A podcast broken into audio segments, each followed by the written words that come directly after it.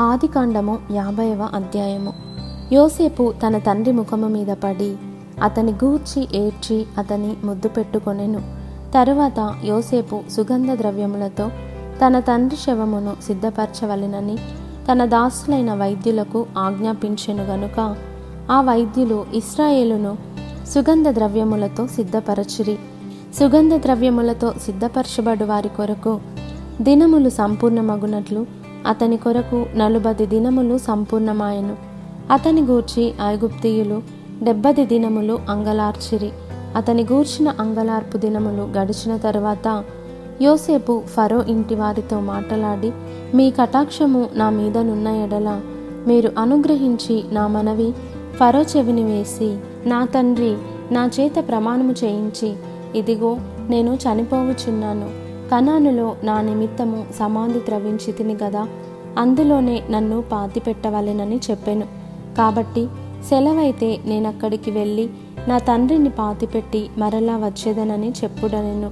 అందుకు ఫరో అతడు నీ చేత చేయించిన ప్రమాణము చొప్పున వెళ్ళి నీ తండ్రిని పాతిపెట్టుమని సెలవిచ్చెను. కాబట్టి యోసేపు తన తండ్రిని పాతిపెట్టుటకు పోయెను. అతనితో ఫరో ఇంటి పెద్దలైన అతని సేవకులందరూ ఐగుప్తు దేశపు పెద్దలందరూ యోసేపు ఇంటి వారందరూ అతని సహోదరులను అతని తండ్రి ఇంటి వారును వెళ్ళిరి.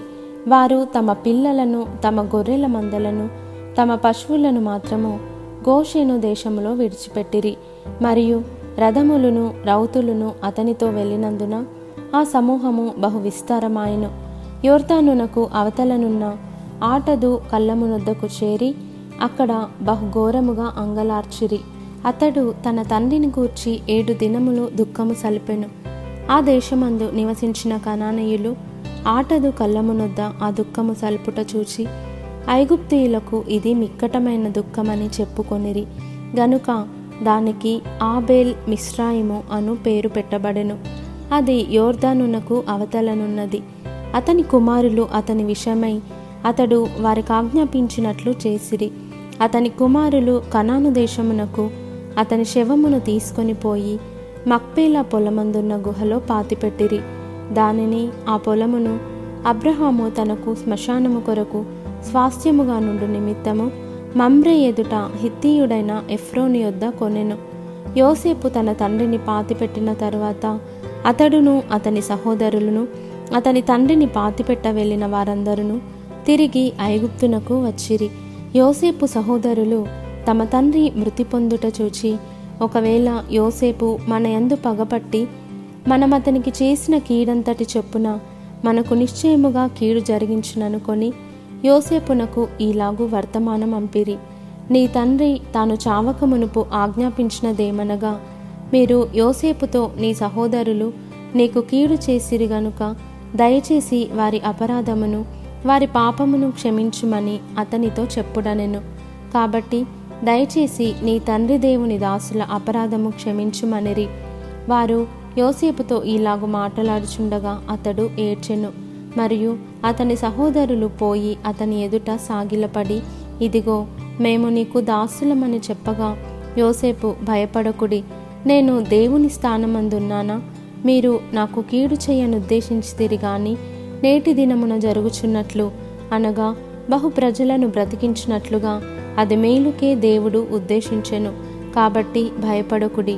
నేను మిమ్మును మీ పిల్లలను పోషించదనని చెప్పి వారిని ఆదరించి వారితో ప్రీతిగా మాట్లాడెను.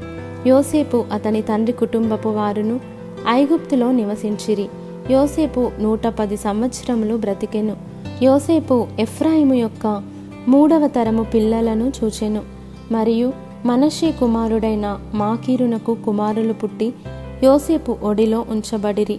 యోసేపు తన సహోదరులను చూచి నేను చనిపోవుచున్నాను. దేవుడు నిశ్చయముగా మిమ్మను చూడవచ్చి ఈ దేశములో నుండి తాను అబ్రహాము ఇస్సాకు యాకోబులతో ప్రమాణము చేసి ఇచ్చిన దేశమునకు మిమ్మును తీసుకొని పోవునని చెప్పెను. మరియు యోసేపు దేవుడు నిశ్చయముగా మిమ్మును చూడవచ్చును. అప్పుడు మీరు నా ఎముకలను ఇక్కడ నుండి తీసుకొని పోవలెనని చెప్పి ఇస్రాయేలు కుమారుల చేత ప్రమాణము చేయించుకొనెను. యోసేపు నూట పది సంవత్సరముల వాడై మృతి పొందెను. వారు సుగంధ ద్రవ్యములతో అతని శవమును సిద్ధపరచి ఐగుప్తు దేశమందు ఒక పెట్టెలో ఉంచిరి.